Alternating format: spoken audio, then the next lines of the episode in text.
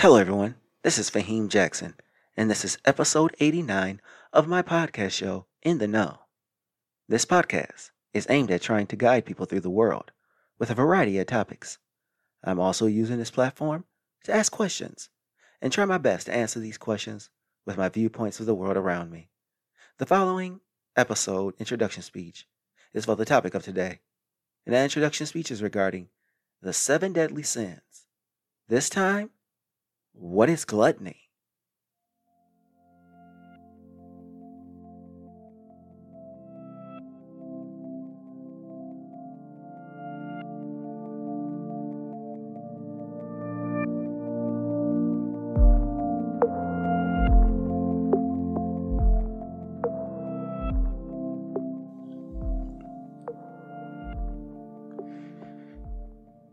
As a young child, I was always eating quite a bit. Luckily, I was not a child who battled with his weight. But nonetheless, I would be described as someone who was a glutton based on my overconsumption. Now, the reason for people not calling me a glutton is because I am physically fit. Then again, what does being fit have to do with overconsumption? You can be wasteful and fit at the same time. It's all a matter of perspective. Yet, for the most part, gluttony is what we assign to a person consuming excessive amounts of food. What is gluttony? Now that we have covered an introduction to the term glutton, let's observe the meaning behind the word glutton. A glutton is someone who has a high vorac- ferocious appetite for food, drinks, or anything else that is of great capacity.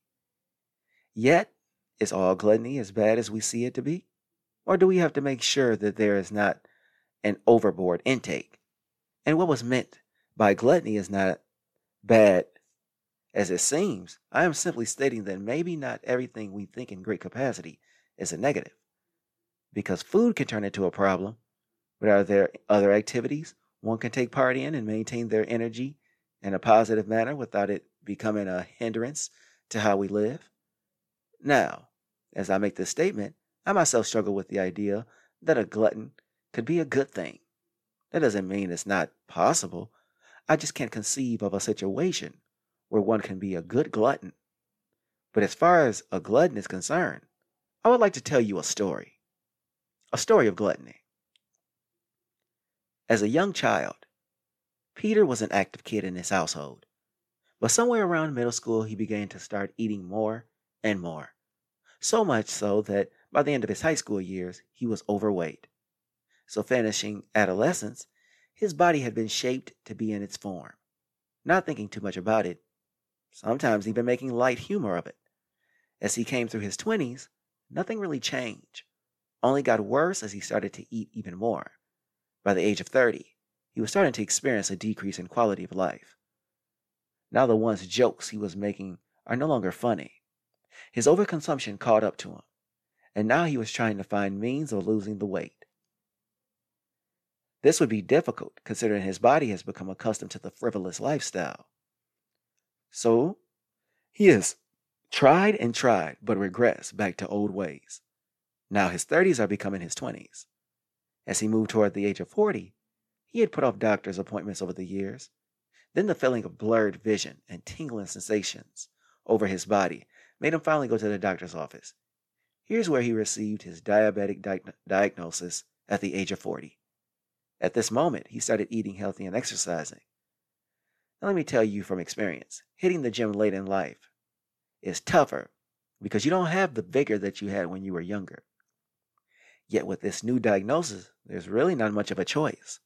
Can Peter live with diabetes? Yes. He's going to monitor his blood levels for the rest of his life. Because being off now could mean losing his life. His glutton ways have caught up to him, and now he is forced to change. Let's look at some areas of glutton as it pertains to effects on a person.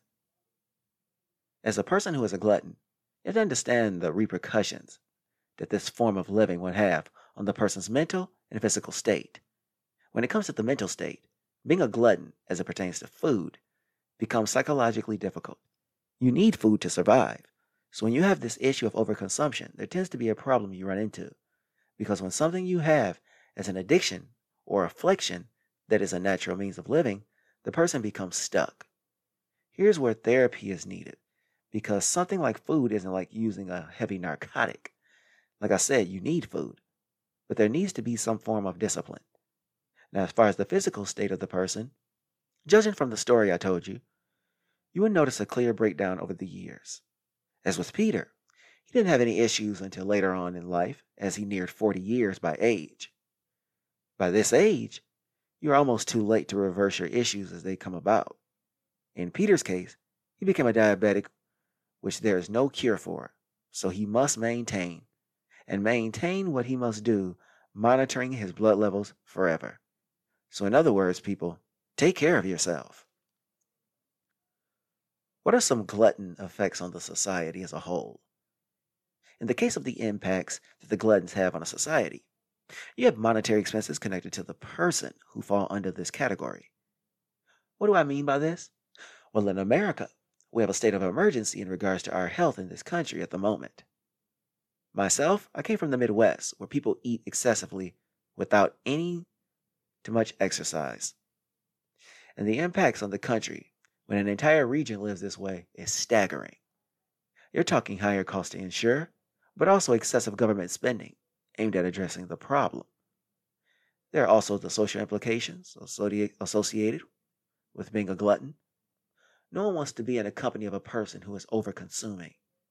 These are people who take more than what they need and sometimes take from those around them. Food is the most obvious, but when you take more than needed, you take from the needy. And there are aspects of the glutton that are in alignment with greed, which is a sin we will cover in the next episode. So, as you can see, the overconsumption can not only have bad effects on you, but the people around you and throughout society. Voluntary sin. What is meant when I state that something is a voluntary sin? Well, before, in the last episode, I said that envy was an involuntary sin. But glutton is more of a something that is in control. Let's observe this voluntary sin. It is, of course, a natural thing to have wants for an abundance of anything, but it's another to actually go in and become the glutton. Let me give you an example of what I mean. Well, you walk into a buffet style restaurant and see all this food lined up.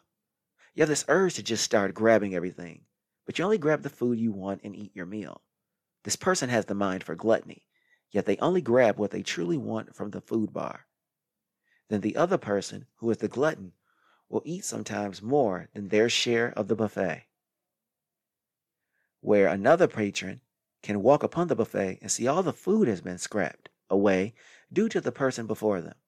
This is an excessive form of consumption and can lead to the people distancing, distancing themselves from you. Now, with this end statement, while we have to understand gluttony as a sin, with regards to this deadly sin, gluttony is problematic and must be addressed. You can't walk throughout life with this overconsumption behavior. You either have to deal with the negative consequences in your own life as the people around you growing frustrated with your decisions. So, how do you deal with the world at large? You don't. Especially in the United States when you have the freedom to do so you can be as gluttonous as possible, especially if the person have the resources. And what you find is that people who have the means are actually the ones who glutton the least. We are the only country where gluttonous activity comes from a lower class. And that has to do with the abundance of food and beverages. But think about the story I told about Peter. His health deteriorated due to overconsumption. It was only until the doctor came back with the bad news did he change. We don't want that to happen. So we stay in shape and eat healthy in order to avoid problems. But anything in excess is bad for you. So gluttonous behavior is always a no go. Thank you for listening to In the Know. And I'll be bringing you another episode regarding religion. The topic will be covering the seven deadly sins as a series. Next up, greed.